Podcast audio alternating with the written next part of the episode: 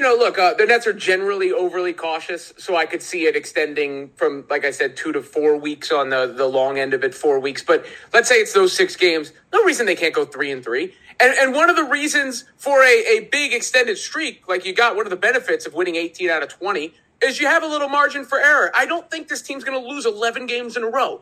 I just don't think that's going to happen. So the whole deja vu thing comes off as like crying to me. You know, last year's Nets team was soft.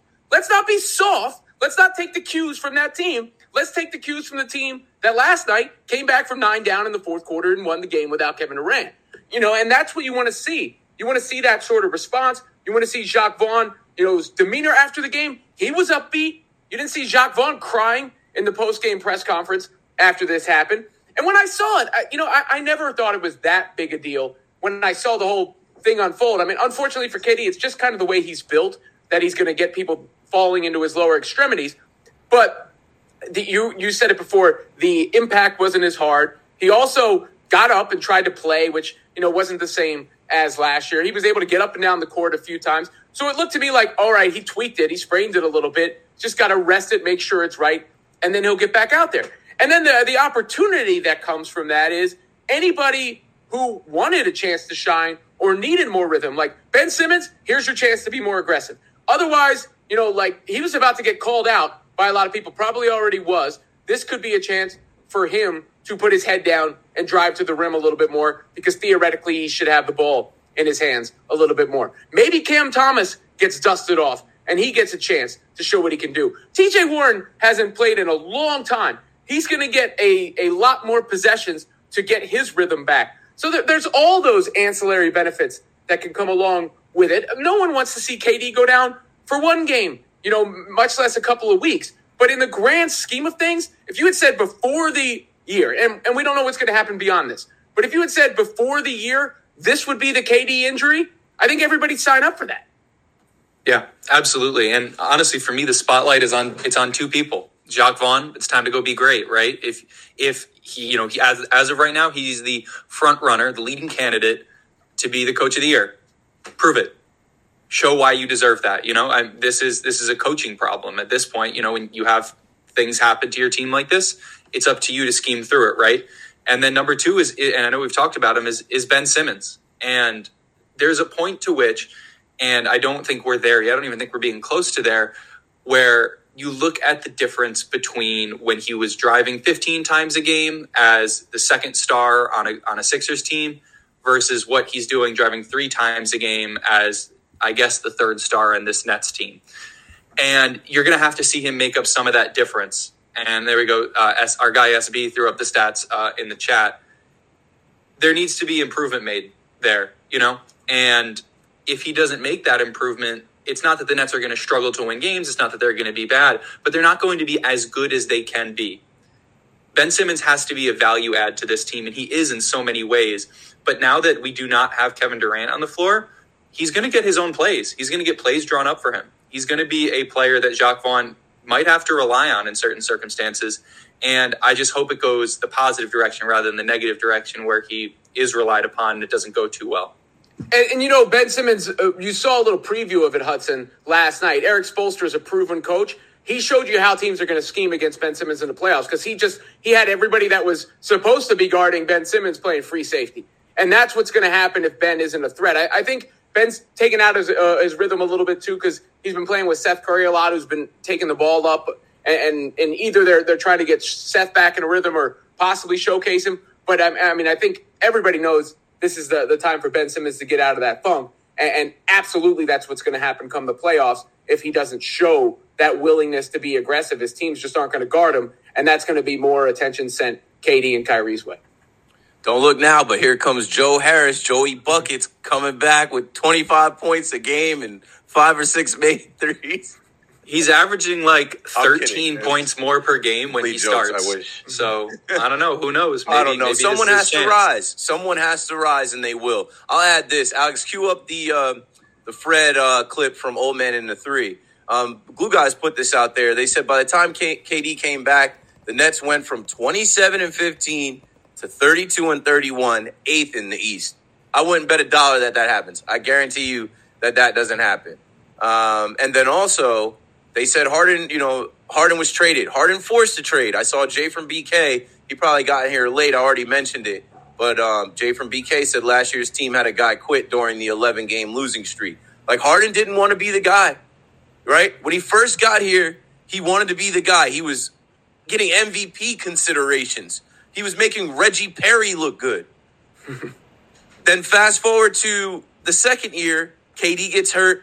Kyrie is getting special treatment or whatever because of the vaccine. James is like, this is not what I came here for. I didn't I didn't come here to carry this team. So it's interesting when you talk about last year. This is not last year. A lot has changed. And I put in, in the notes, you know, what's different this year? The roster, the head coach, the vibes, the energy around the team. Let's play what uh, Fred VanVleet had to say on Old Man and the Three podcast about these Brooklyn Nets. And uh, so we played them early and we played them um, recently. The game has changed completely to where it's not the juggernaut where it's like just come up. Bron's gonna ISO you to death. Uh, Kyrie's gonna ISO you to death.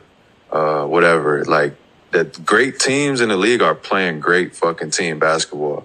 And that's the biggest difference that I've seen, especially this year, because we played Brooklyn when they looked like they didn't want to be there and they hated each other. And Steve was there, and you could tell it was, you know, messed up. And then we played them recently where it was just like they're on a rhythm and they're on a, a clock and everybody's bought in and everything's flowing the right way. I think those are the, the best teams that are bought in completely to everything they got going on.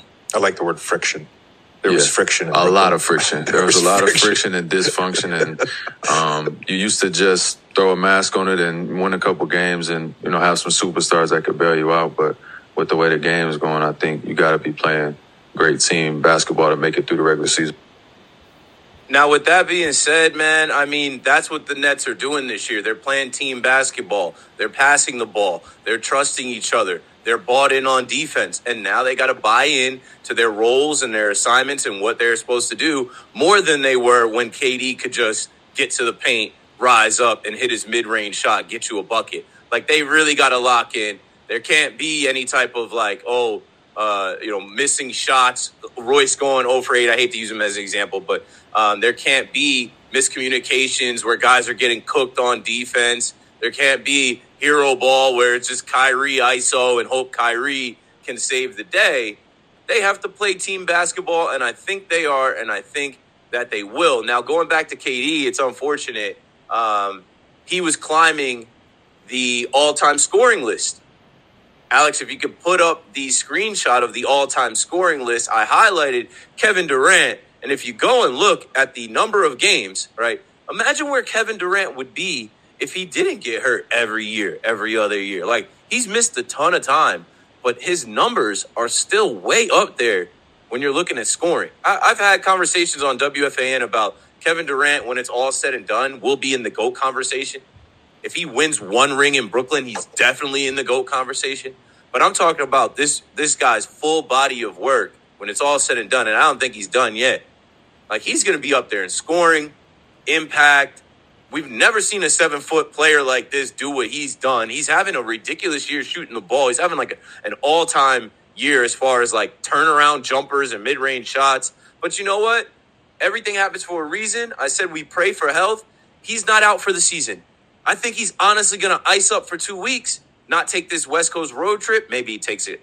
But like, it could be a blessing in disguise. It could be the like rest that he needs to push through the rest of the way. What do you guys think about that? Uh, the scoring list and what um, what Fred had to say on Redick's pod. Well, you know, Le- LeBron is going to wind up putting that scoring. He's going to break Kareem's record next month, and he's just going to keep on going with it. What he's doing at 38 years old, we never seen. But KD is one of the greatest players of all time. I mean, and yeah, as far as where he ranks on the list, time missed has has, hurt that. But that's a player the Nets are getting back. Is one of the greatest players of all time in, in Kevin Durant. And and it does feel like a different team. It does feel like a different spirit. It does feel like different leadership. It does feel like different shared purpose, right? We, we've I don't know how many times we've said on this show, real teams still play well when guys go down because they have a, a scheme. They have, you know, a, an identity that they follow and they they play together. They share the ball. They play hard and, and they they know what they're doing. They're also talented beyond one player. And, and I think that's the case here. I hope KD's back for the All Star game. Actually, I know people will say rest him through the All Star game. I want to see him play in the All Star game. I want to see KD and Kyrie play together in the All Star game. Um, but as far as this team goes, look, KD's a big reason for this, a huge reason for this. But currently, the Brooklyn Nets have the best effective field goal percentage and true shooting percentage in the history of the NBA. So they are shooting the ball very well. Kyrie shooting the ball very well. And then all those guys that sometimes we complain about, but they can all hit shots. Royce O'Neale can hit shots from the outside. Yuta's sh- shot the ball really well from the outside. Seth can hit shots from the outside. Joe Harris can hit shots from the outside. TJ Warren can hit shots from the outside. They got other guys who can piece it together for a period of time. So I, I think the fact that this, this, is an improved roster, I think the fact that they've got a different coach um, who ha- has done it, is as likable as any human being on earth. I, I'm just not concerned I'm just not concerned about this KD injury unless he were to come back and re-aggravate it. Then I get really concerned. You know, you need Kevin Durant in the lineup. There's no if, ands, or buts about that. But any real championship team, look at the Warriors right now. Seth, Seth, uh, Steph Curry's been out. You know, and we, we thought he, he, was the only reason they could ever win games. They've been able to fight through and win some games. The, the Lakers are winning without Anthony Davis behind Le- LeBron James. So, you know, the, the Bucks have won without Khris Middleton for a long stretch of time. You, you got to be able to do that. Kevin Durant's the number one guy on this team. But if this is the number one team when it's all said and done, they, they can go without relying on one player for, for less than a month.